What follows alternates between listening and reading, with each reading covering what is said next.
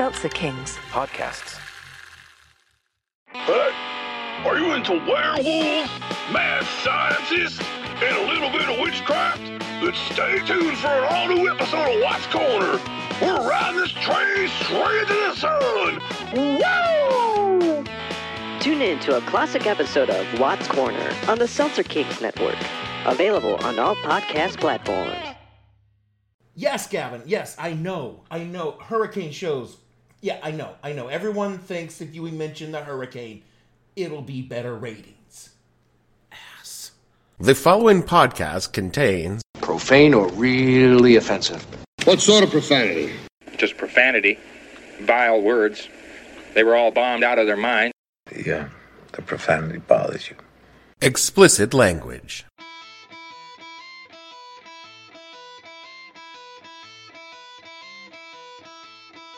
Hello, and welcome to the podcast that asks a simple question. When you put more work into the thing you do for fun than the thing you do for money, what the hell were you thinking?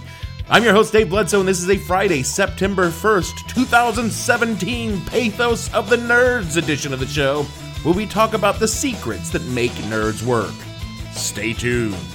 The What the Hell Are You Thinking podcast is brought to you by Neurotic Comics. Don't even think about shopping here. On the off chance you can find the store and manage to make awkward eye contact with one of our staff, it'll only remind you that you don't know dick about comics. No number of Batman posters your wall is going to change that, besides their pictures of Ben Affleck.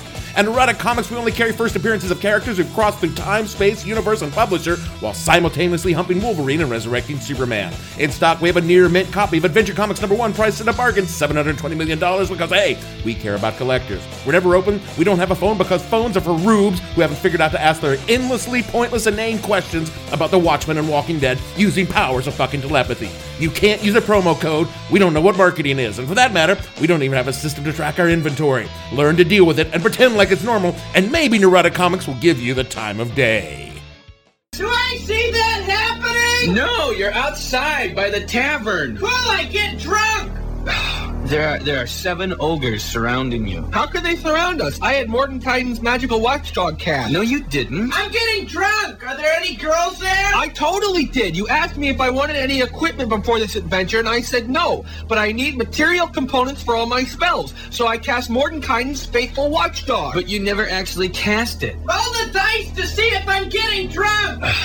Yeah, you are. Are there any girls there? Yeah. I did though. I completely said when you asked me. No, you didn't. You didn't actually say that you were casting the spell. So now there's ogres, okay? Ogres? Man, I got an ogre slaying knife. It's got a plus nine against ogres. You're not there. You're getting drunk. Okay, but if there's any girls there, I want to do them. It has been a horrible summer. Just a shitty, shitty season.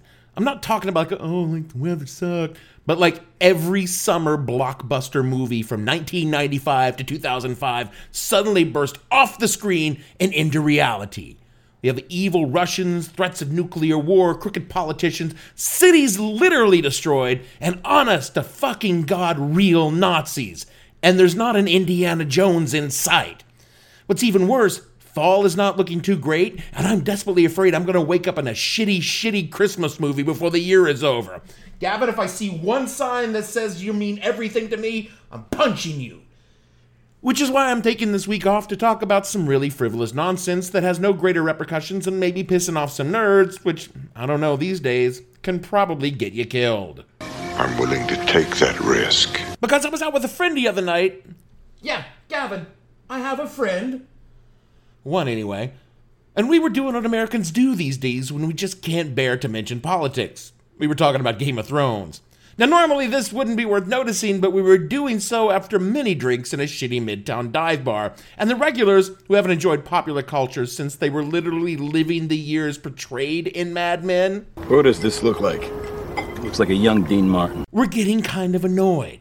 So we adjourned to the patio to smoke cigarettes and dissect the lineage of young Aegon Targaryen VIII and whether or not doinking your aunt makes you a bad person. God, yes. To our surprise, our server not only enthusiastically joined our conversation, but was as big as, if not bigger, a nerd than we were. Our drunken discussion veered through nerd culture, finally arriving at the one single aspect of said culture that I know the least about comic books. Now, I've mentioned before that I was not a comic book kid. I cut my teeth on thick fantasy novels where the only art in the books were intricate maps and a half naked woman over the shoulder of an impossibly brawny barbarian holding an axe on the cover. As I grew older, I became aware of comic book people, but they all seemed very intense about what they do. All the cataloging, boarding, bagging, not to mention memorizing the Byzantine plot lines that change every six months to me. Listen, dude, this all seems like a lot of work, okay? I mean, shit. My friend who collects comics religiously with her significant other dedicates the kind of brain resources I associate with archiving a major metropolitan library. Once I'd recovered from my hangover the next morning, the whole evening got me thinking about how much work it is to be a nerd and how that can only be a labor of love. That's right, nerds love jocks. We have feelings. Get used to it. We're paying your paychecks now. That ties us all together is that we love things. And some of us love Firefly, and some of us love Game of Thrones, and some of us love these are things that you'll be able to go see there in your history book. some of us love Star Trek or Star Wars or anime or games or, or fantasy or science fiction. Some of us love completely different things, but we all love those things so much that we travel for thousands of miles, which is probably easy for you, but it's still we're still on fossil fuels. I don't know what you're going to do, but it's it's difficult. Um, we come from all over, in some cases, all over the world, so that we can be around people who love the things that we love the way that we love them.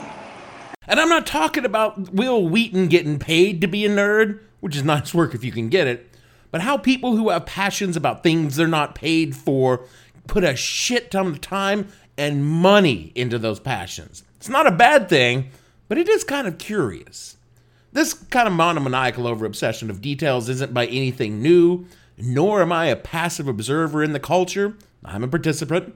Now, my nerd runs hardest for role playing games, the old fashioned dead tree, plastic polyhedral, hardcore kill things and take their shit. That is old school gaming. Dungeons and Dragons? That's the crap.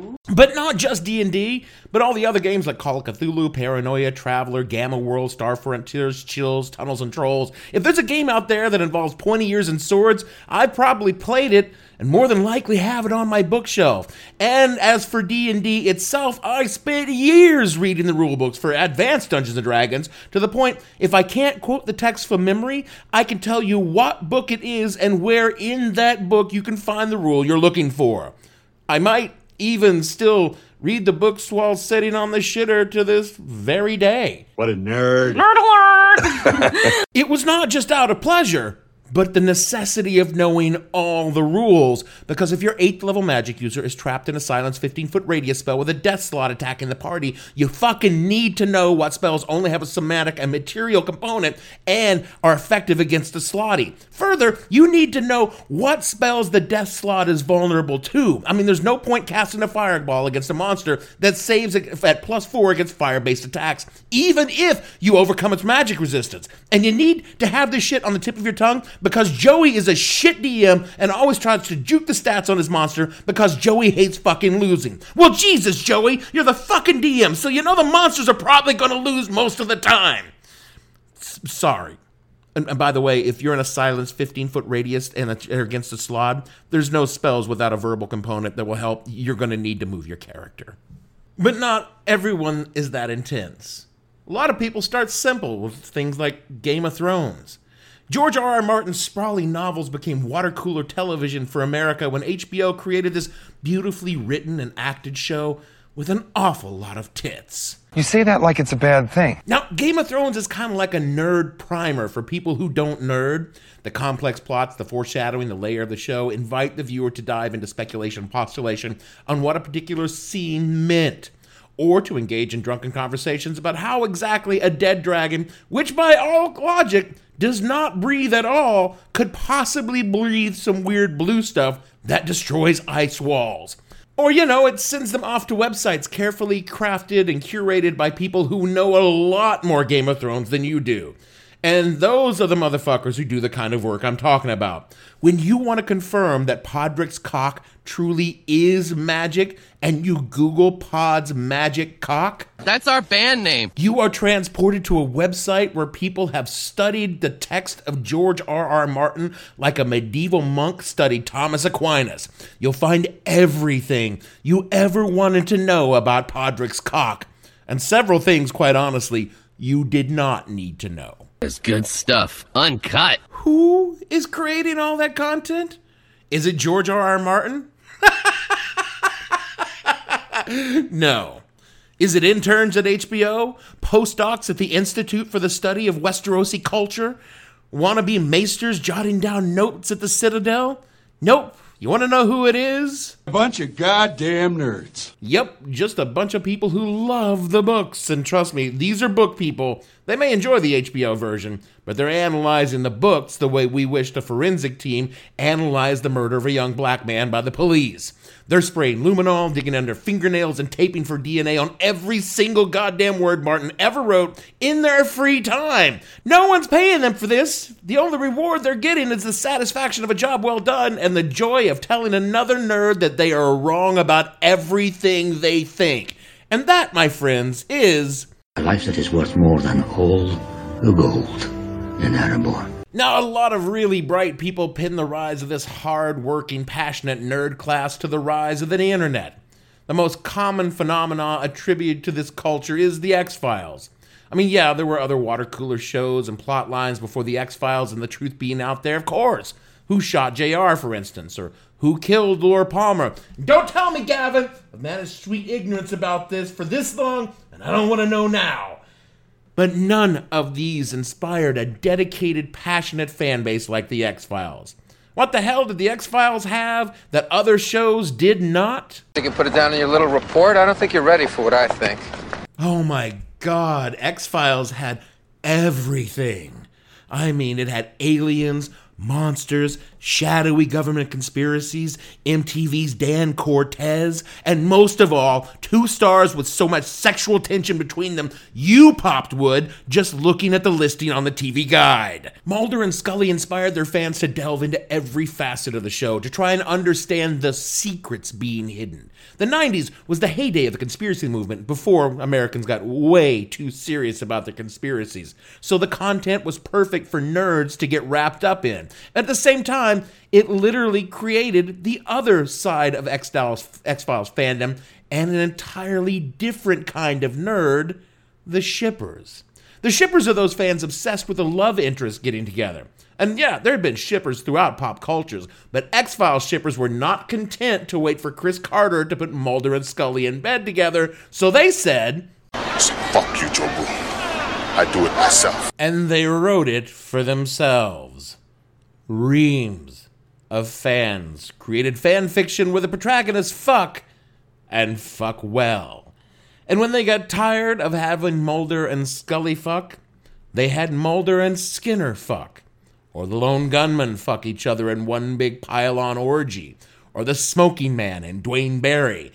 And they put it all online for other shippers to read. The uh, slash fiction, which is what this was called, was not, uh, it wasn't good. It was a shit box. Well, yeah. But there was a lot of it, and people were really passionate about it, and that was something new. I mean, okay, yeah, there, there might have been people out there that thought, that, you know, like Desi Arnaz's Ricky Ricardo and fucking Fred Mertz from I Love Lucy was something hot, and maybe they wrote it down, but at least they never showed it to anyone. Hey, Fred, how would you like to fuck me up the ass? It took the perfect combination of story, characters, actors, and the internet to put nerds uh, to work in droves.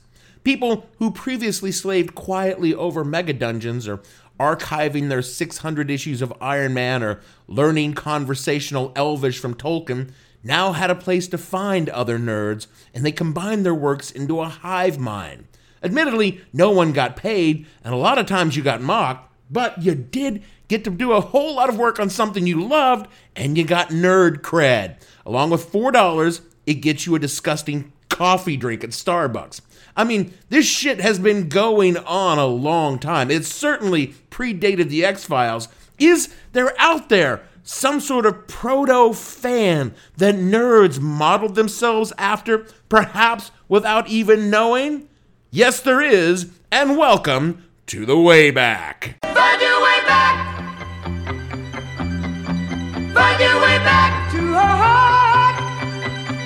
Find your way back. Find your way back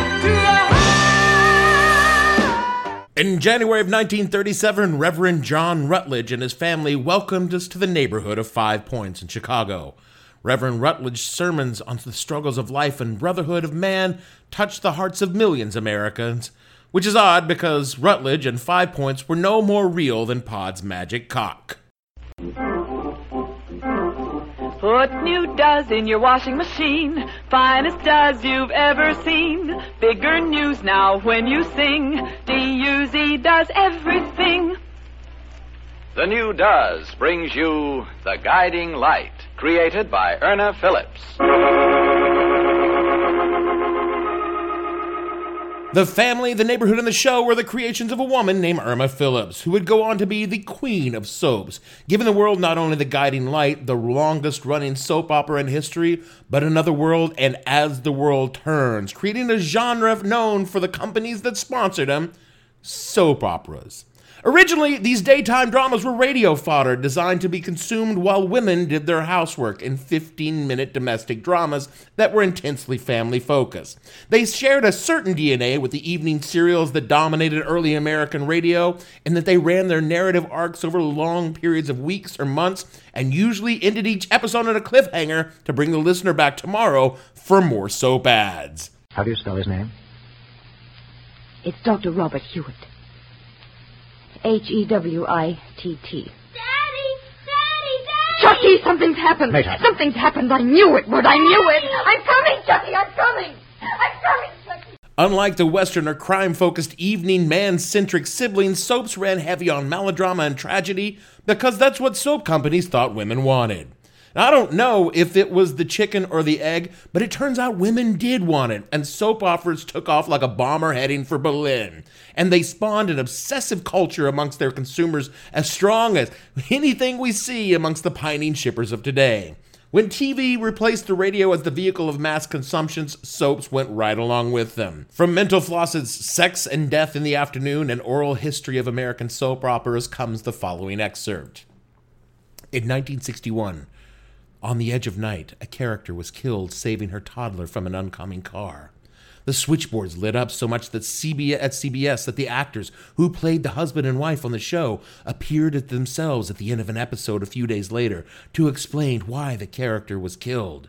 Nothing like this had happened before or since on a daytime or nighttime show. Soaps were ingrained in American culture, both as a genuine phenomenon amongst their audiences and as a punchline among those who do not partake in their schlocky goodness. Dr. Ramoray, report to first floor emergency stat. Oh, okay. Well then, uh, yeah, guess that's me. Anyone else need to go on the elevator? Dr. Wong? Dr. Wong? No, no. They only said you. Oh, okay. All right. I love you, Drake. Yeah, whatever. Drake, look out! Drake! Did they just kill off Joey? No. Now, maybe. By the mid 1960s, the vanilla blandness of soap drama began to give way to a more daring story arc, and daytime TV filled up with illegitimate children, adultery, and murder. Again, from the Mental Floss article. Erica Kane had daytime TV's first legal abortion and All My Children in 1973. It was like they're going to tell an abortion story and use Erica Kane. It was such a big deal, but they botched it years later. The storyline, not the abortion, by negating that it was an abortion. Instead, it turns out she had a demon seed child. Oh, yes, pod friends. Soaps went down the sci fi fantasy horror roads because after the 5,000th time an evil twin has displaced their sibling in the marriage bed, even the vast audience of midday boredom needed something to spice up the story. To be sure, the, the themes revolved around sex, lies, betrayals, and more sex, and they were obsessed over by three generations of Americans, the same way we are fixated on Game of Thrones, which shares more than just a little DNA with soap operas, if in a more evolved form to be sure, but definitely recognizable. While Erica Kane never fucked her nephew, you know at least once it was batted around the writer's room. Growing up in the 70s and 80s, my mother watched all my children the way I would later watch Babylon 5. She knew the characters, their backstories, their family, their failed loves, their schemes for revenge, the way I knew that Londo was falling under the influence of the shadow long before the show made it clear. Furthermore, she could tell you which actors are not original to the characters and name the actors who played that character before. It's not that my mother was writing Erica Kane slash fiction. It's that soap operas were a part of her life, an interlude and entertainment she would be there for if she possibly could. If she never took time off from work to watch her stories, there certainly were people who did do exactly that, and not all of them were women. Not now. I have a 10 minute break and my soap is on. And I don't think it's a coincidence that the generation that created the nerd culture and online fandom grew up during the golden age of soaps. Because the wedding of Luke and Laura was a fucking thing in America. I, Laura Webber Baldwin, Take thee, Lucas Lorenzo Spencer. take thee, Lucas Lorenzo Spencer, to be my lawful wedded husband. to be my lawful wedded husband. Oh my god, that hair! So 80s. All of a sudden, pop culture was churning out shit those of us who could not run fast or throw a ball could get into. The geek generation before us, the kids of, you know, early comic books and serial movies like Flash Gordon, began moving into positions where they could put their nerd passions into play, and suddenly we got good sci fi and fantasy with decent writing, or role playing games that necessitated concentration and attention to play, not, not to mention more studying than we were putting into our math class. Uh, that was actually probably just me. Computers went from a room size to a desk size so we could obsess over things with, in a digital way and we could nerd out and archive everything that we'd written for ourselves, which prior to that, we were either typing on a manual typewriter, which drove our parents nuts, or sadly, writing in our journals. And you know what? Our parents were concerned about all of this. My parents came to me and they said, "Where did you? wh- Why are you obsessed about this? Why? Why are you playing this game with elves and dwarves?" And they would shake our head and mutter at us and say, "Where? Where did you get this?" And I looked at my mom and I said, You are alright? I learned it by watching you. All because Irna Phillips wrote some melodramatic shit so she could sell soap. Modern nerd culture is now consumed by pop culture. No longer are we mocked and shoved headfirst into toilets because we were walking down the hall clutching a monster manual. Fuck, the guys who are shoving us into toilets are now they turned into us with their fantasy leagues.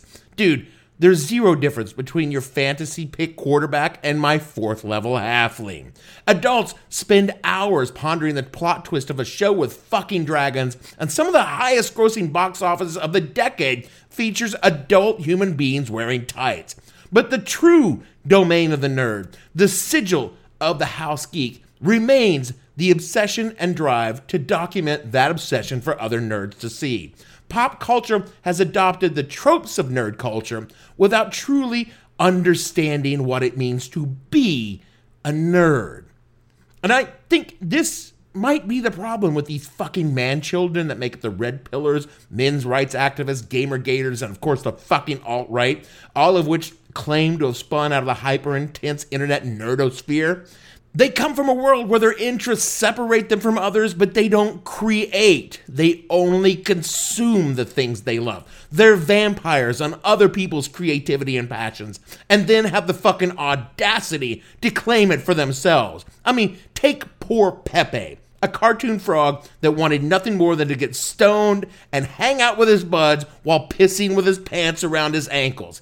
Pepe's creator had to fucking sue some alt right dick stain because he used the frog in a goddamn children's book filled with Nazi bullshit. Now, admittedly, he won, but it's demonstrative of exactly what I mean about these limp dick chronic masturbators. These fuckers are closed minded, selfish little mudfuckers that perverted the idea of what it means to obsess over something into a paranoid ball of bullshit, all because someone out there likes the same things they do and it makes them nervous. It gave rise to an insular group of shitheads who observe all the forms of being a nerd without ever once understanding what it is that makes nerd culture work.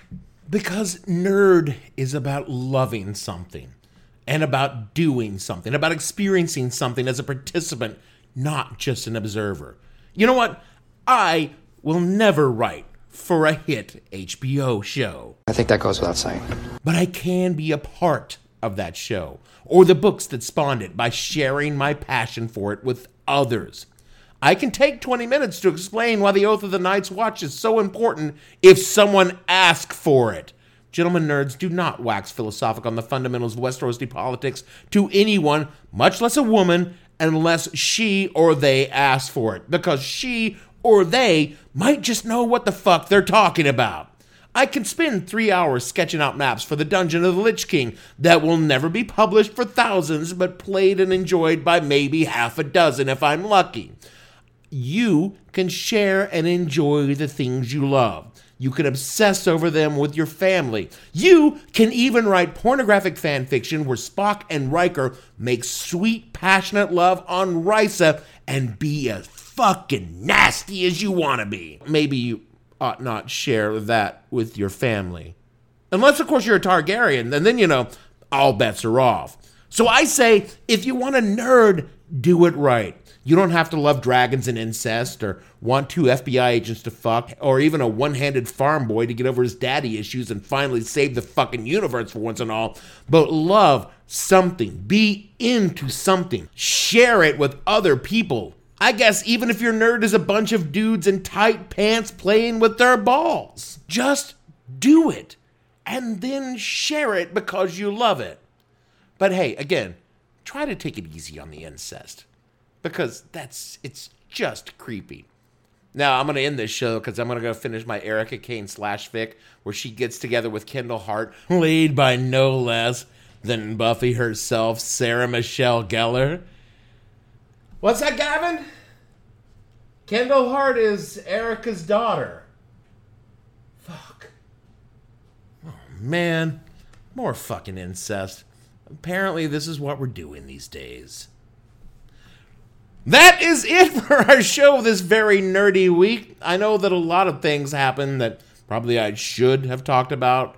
The horrible flooding in Texas, the pardons, and just all the really shitty shit that went down, but I needed a break, and god damn it, I think you did too. Kevin sure as fuck did. I mean, I found him crying in the bathroom on Wednesday, but it turns out he was crying because he felt Littlefinger deserved a second chance. Speaking of second chances, you could help this show make a first impression on new listeners by rating and reviewing the show on Apple Podcast or wherever you write nice things about the shows you listen to. Admittedly, we actually want you to lie and say you like the show, but most, infre- most first impressions are based on a lie anyway. Speaking of lies, I am frequently lying or just being wrong on Twitter, and you can point that out to me at the hell underscore podcast or the show name on Facebook. All of the shows are at the show name on SoundCloud. No, not for much longer. We're thinking about Libsyn or Podbean. We'll, we'll come back to that sooner or later. Or at www.whatthehellpodcast.com. For me, Dungeon Master Dave, producer, comic book guy Gavin, and all the other fantasy footballers on this show, we want to say, you know, girl, we know what them elf ears mean. All we want you to do is talk nerdy to me. We'll see you all next week. nerdy to me. Talk nerdy to me.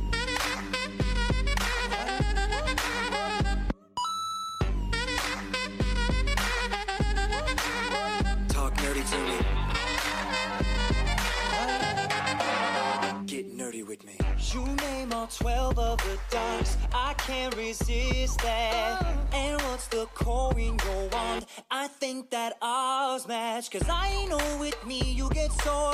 Durmstrang to Hogwarts. I'm pretty sure on me you cast a curse, girl. Of the Imperius one. Been to Comic Con, hope you speak my language. Your Harley Quinn don't need explaining. All I really need for you to do is just please talk nerdy to me.